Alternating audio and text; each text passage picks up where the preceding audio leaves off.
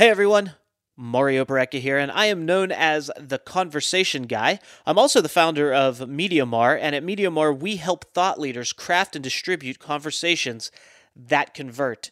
I believe everything starts with a conversation. I believe conversations are the most powerful way to create connections, to create relationships, and to create opportunities with each other. So everything has a basis in conversation. And on this podcast that you're about to listen to, I'm going to have 10 minute conversations with thought leaders to do just that create relationships, create opportunity, but more importantly, to convey value value from them and their perspective and how they operate on a daily basis, and to really tell a story that can bring some value and positivity, tips, tricks, ideas, what have you, to your life to make it better. So sit back, relax, buckle in. It's going to be a wild ride. I know those things don't quite go together. Sit back, relax, and buckle in, but it's going to be a lot of fun, and we're going to get the conversation started right now. And as always, don't forget if you like what you hear, please rate and review our podcast. I am super excited to have a very exciting guest here with us today. Laura Di Benedetto is here, and she is so much fun. Like my energy just goes up from having her on the other side of the phone. That's the type of person she is. And she's a TEDx speaker, a number one best-selling author. Her book is titled The Six Habits and Life Master. She's a life mastery coach, and she teaches how to create the life of our dreams without sacrificing what we love. As founder and CEO of Vision Advertising, a company that she built at age 19, she has helped hundreds of entrepreneurs build and grow profitable enterprises entirely on their terms. You can find more about her at her website titled the6habits.com. That's the six spelled out, S I X habits.com. So go there, check her out, connect with her across social media as well while you're there. Laura, welcome to the show. Thank you. I'm so excited to spend time with you. I'm excited to have you here. This is fun. Like I said, you're just you're always like at another level. Like, do you drink a lot of coffee throughout the day, or are you are you coffee, so to speak? Am I coffee? yeah, listen to me. If I had more than one cup, I'd be hearing my hair grow. And as it is, I'm a motor mouth. Like nobody needs me with more caffeine. So no. I wish I could hear my hair grow, but then it would still be quiet anyway. So it doesn't really matter. But, but That's a good one. But um but it's I'm so glad to have you here. I mean, you are a what I would classify as a super achiever. I mean, you've achieved a lot. You've retired or built a successful business, retired early. That you know, you've done the TEDx thing. You've got a number one bestseller under your belt you're currently operating another business right now. Like, where do you find the time in the day? Well, the secret is I'm actually a vampire and I don't sleep. so, no, I'm obs- obviously full of crap. I think it's just a matter of prioritizing mm-hmm. and actually saying no to a lot of stuff. I really want that. And you got to understand that no matter what you choose, it's either time with your husband on the beach, which I love to have, or going out in nature, or doing a podcast, or writing a book. Like everything is a choice, and you just really have to make your choices. I really want that. And I'm okay with it costing me that because there's always going to be a price. And everybody's like, oh, you can have it all lies. You can have it all, but not at the same time. So you have to choose what you want your time to go into. Yeah, I like to say you can have all of what you want. You can't have all of everything. You have to be, you know, specific on what you want and you can have that if you prioritize to get that. Now let me ask you this question. With doing so much and so many things, like let's pretend like someone comes to you and they know how to say no already, because that's a whole other conversation in and of itself. Let's just pretend saying no isn't the problem how do you help someone know what to say no to? Boy, that's such a good question. I find that some of the clients that I work with really struggle with saying no to stuff and as a result are feeling lots and lots of burnout in life. And it's really being hyper aware of, whoa, feeling some burnout. Okay, why are you taking on too much? And what do you need to stop? And perhaps, can this thing that you really want, that you should want, that you should have, can this wait? Can it wait a month, a year, a lifetime? Like, can this actually wait or is it so urgent? And then it's really kind of classifying things into I need this, I want this, and then I need this right now, or I need this soon, or I need this eventually. And putting things in those buckets really, really makes a difference. Do you think the hardest part in this like this conversation that we're having and for someone to really grasp to be able to say yes or no. Do you think clarity and lack thereof is one of the major obstacles people have? Oh totally. I mean we get caught up in movement for the sake of movement also known as momentum. You know oh, oh my god i'm so busy. I hate that word busy you know? Busy sucks. I am productive. I am creating. I am building. These are better things. Oh hustle and grind? Nope nope nope nope those are just not positive words for me. Um, I like to see people focused. I am choosing where to powerfully invest my time. I have prioritized my time. I am building something epic, you know? I, you just touched on a whole bunch of things and I need to let me just kind of vent for a minute and then I'm going to let you chime it. in because the hustle hustle grind grind thing really, for lack of a better term, grinds my gears, so to speak. it, it, gets people, like it gets people so fed into this. I have to be busy, like what you just said. I don't like the word busy either because when someone tells me they're so busy, the first thing I say is, Yeah, but are you being productive? And so the busy thing, like, I got to hustle, hustle, grind, grind. I got to stay busy. But then it's like, you don't have to, being busy doesn't necessarily equal successful or, accomplishment or achievement. It's like right. you can be super successful without being busy, without it being painful. I think a lot mm-hmm. of people think that in order to get to quote unquote the top or the level they want to be at, they have to struggle to get there. And that's not always the case. The minute that I changed my belief from I have to like I always had this belief that if I wasn't successful or I wasn't hitting the goals that I wanted to hit, it was because I wasn't working hard enough. And so I was working 16 hour days and telling myself, you're just not working enough. And it got to the point where it's like, where are these hours going to come from?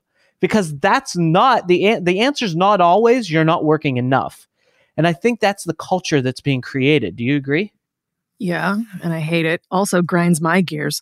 Um, dude, I can't stand it. it like, I, I am also going to take umbrage with something let's Go unpack that. So let's do it. I'm on uh, I'm on social media sometimes, and like I see these things where like you know like the mi- millionaire hustle or whatever you call your Instagram page, right? And it's like you know make sure you get up at 4 a.m. and get a jump on everybody else. I'm like you, you hateful, mean spirited just mm, nasty word you know like i don't like what you're doing to people because you're setting people up to number one destroy their health and trade it for material stuff which by the way if you don't have your health you got nothing.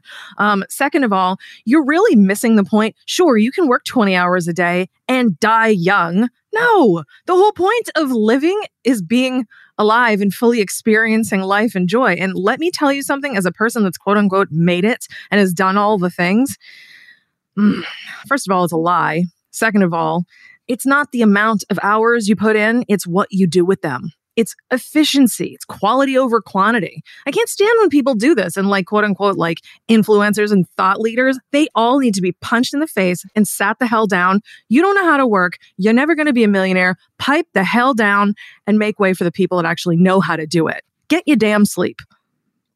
Amen, sister. I love it. Yes. And I think, like, you know, the other thing is, it, just everything you said there there's so much because it's the culture that's being cultivated that whole fake it till you make it type thing. And don't get me wrong i think there is a certain piece of thing where you have to cultivate belief. You have to create belief because without belief, you know, you you you get as human beings. I think it's human need psychology tells us that the greatest need in the human personality is to prove who we are to ourselves, is to act consistent with who we believe we are. So mm-hmm. once we have a belief about ourselves, but if you just if you try to modify those beliefs over time, if you use visualization and then if you act as if, but I don't mean fake it till you make it. I mean just stay persistent. If there's something that you want have another conversation, uh, make another call, do something, even if the answer is always no, because eventually, if you get bet 1% better every day, you're going to break through. But that doesn't mean you have to do 100% of the work today. You do Correct. a little bit each day and you get better over a period of time. And I think the point is patience, right? More patience, less grind. Yeah. I mean, you basically just talked about a lot of the contents of my book. Um, the whole reason why I wrote the book is because I spent years doing the whole hustle, grind, blah, blah, just that whole destructive path. And, you know, I got to the finish line. I say that in air quotes that you can't see, but like I got to the finish line and I had the money, the the toys and tons of awards and all kinds of stuff. And I felt just as empty as when I started because that's not where happiness is. Happiness comes from inside of you. And you can actually create much better levels of success and joy if you actually like work on you. So you were talking a lot actually about the habit of intention, which is habit number 6. Intention is how we process our desires, right? And as a mental habit, not as like a thing we do like making breakfast every morning. This is this is a habit of the mind, right? You approach your goals differently. You always move things forward. You automatically prioritize. You get really clear about what you want and you get clear about saying no. And like habit number 2, acceptance. This is mm-hmm. where we got to get like really super good with who we are because and all these six habits work together by the way. When you unconditionally love yourself, you stop trying to prove yourself to others. You don't even need to prove yourself to you. You could sit on the couch, smell like day old garbage, and still know, mm hmm, I am great. Okay. And that's important because it means you'll stop chasing the stuff that actually doesn't matter to you. And it helps with the prioritization process. So when you accept yourself as part of a mental habit that you always do, you always choose self love, you always opt into the self belief, always, right? It makes the habit of intention that much easier because you aren't trying to prioritize according to a false set of metrics of like, oh, do I have the right car? Do I am I skinny enough? Do I have enough awards? Do I have enough money? No, no, no, no, no. Your yardstick will be is this bringing me joy? Does this actually fulfill my purpose? Is this actually what I'm supposed to be doing? And do I actually care about this at all? Well, I think uh, you're absolutely right. And I think a lot of people have it backwards, right? They think once I get the money, the toys, all of these things, then I'll be happy. But it's like really in if you want happiness you have to have it before you get all of those things because those things and happiness aren't they're not mutually exclusive. It's not one leads to the other. They're independent of one another.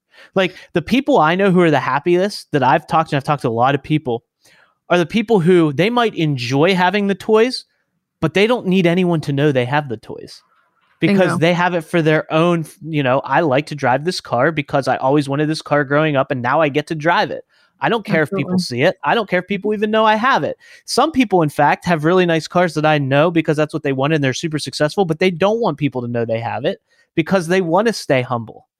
And, you know, I think that's the difference. It's like, it's not, I'll get, I'll be happy once this happens. It's, how can I be happy now mm-hmm. with everything that I already have? Because right now, this moment actually is perfect if I choose to look at what's good in it.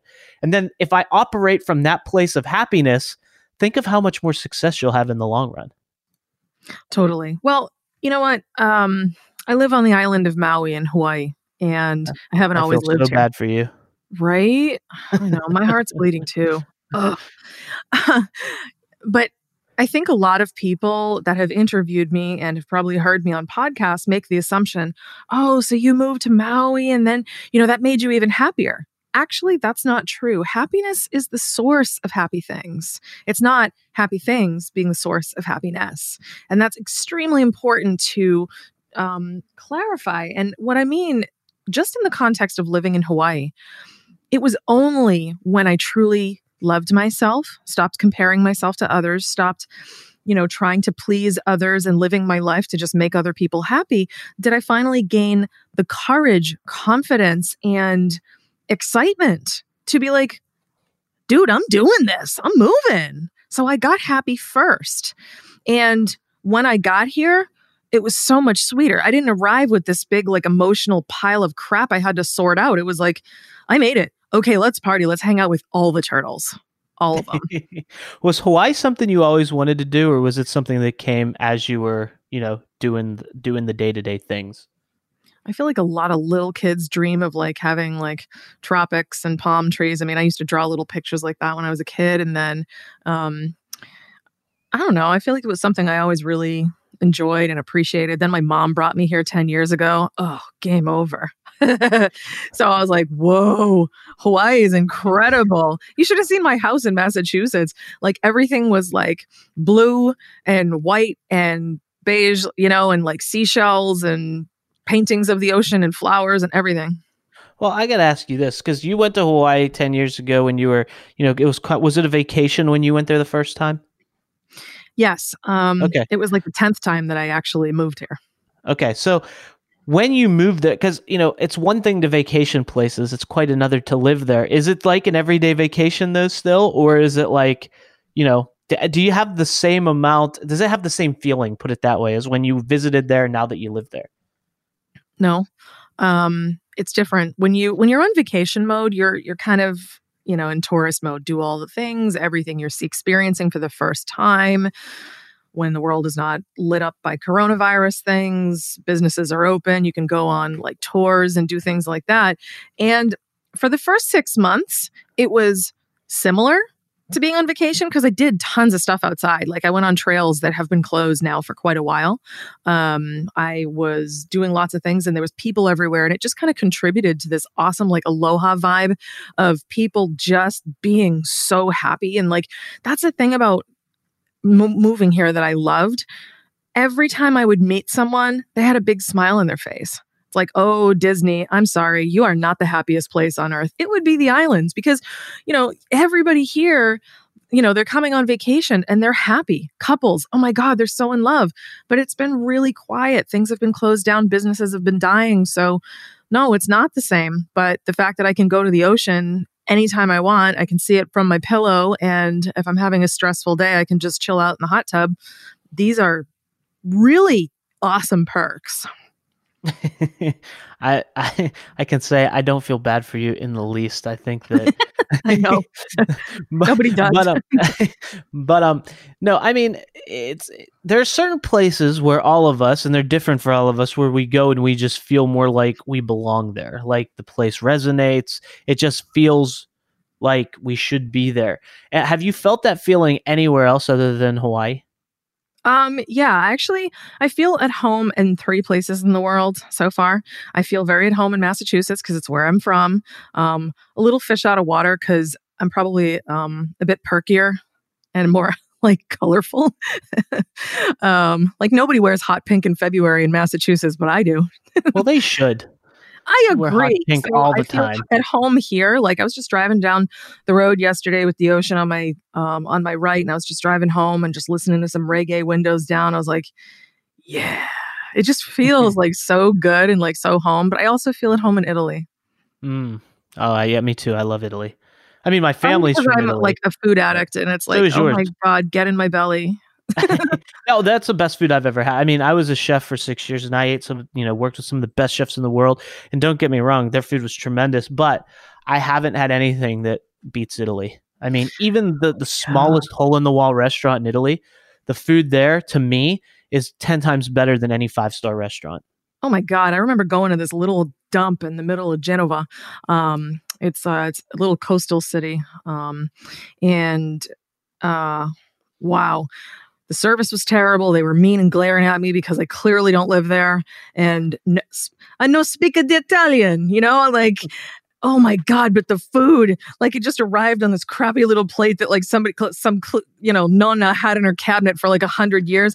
But it was this absolutely decadent pillow of like the most fresh ricotta and like this fresh like hand ground pesto sauce that they made just like that day and like i remember taking a bite and i was with a friend she's talking i'm like hang on i need a minute it so takes you to good. a different place I mean, I'm hungry just hearing you talk. But real quick, one of my stories from Italy that I thought was funny, and the the I when I was there, I was the last time I was there, I was probably, or the, I know I should say the first time I was there, I was eight years old. I was a kid, you know, with my parents, and my grandparents too. So I was staying with my grandparents and, and we actually stayed in the house my grandfather grew up in when he was a kid, which was really cool. But my mom and dad went into the city into the little town to actually to eat. And there was only one restaurant that had air conditioning. And that's why they picked that restaurant because there's not a lot of air conditioning there where there wasn't when we went.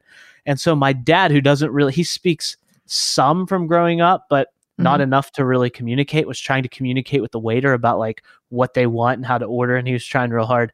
And I guess the waiter just kind of let him struggle and then looked at him and went, Maybe I understand you better if you speak English. like, so I thought that was funny. That was a good good little lesson there. But Yep. uh, yeah, Italy Nice at least try. They do. I mean, no matter where you go in the world, people always appreciate the effort to hear Mm-hmm. Their own language spoken to them, even if it's butchered and it's completely horrific. I remember my first time in Mexico. Perdone, senor. Where is the baño? Like Mexican homeboy, he's like, uh, it's to the left. I'm like, oh, sorry, man. He's like, hey, I appreciate that you tried. You butchered it. Go back to The Spanish. bathroom is to the left. yeah, right. That's awesome. But Laura, thank you so much for being here. I have so much fun talking with you. I can't wait to bring you back for the next episode because we promised we're going to do round two. I want to remind people the sixhabits.com is where they can find you. That's the S-I-X habits.com. So go there, see what Laura's up to, connect with her. Laura, it's been so much fun and I can't wait to do it again. Me too. Thank you.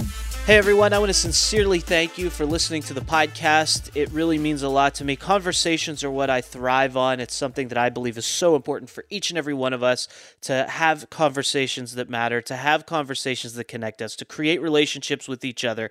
So, the conversation that I have with the guests that are on the show, the conversations that the guests and I create to have with you are equally important and a great way for you to have conversations with us is to rate and review the podcast. So if you could go to Apple Podcasts, go to wherever you listen to your podcast and rate and review this, it is much appreciated. And you can always find us at MediaMario.com. If you go to MediaMario.com, you can find all the things there. If you want to connect with the guests that I had on today or guests that I've had on the show in the past, you can go to MediaMario.com and get their information. If you want to connect with me and have a conversation with me, I welcome that. All my social links everywhere that you can find me all over the web is at MediaMario.com.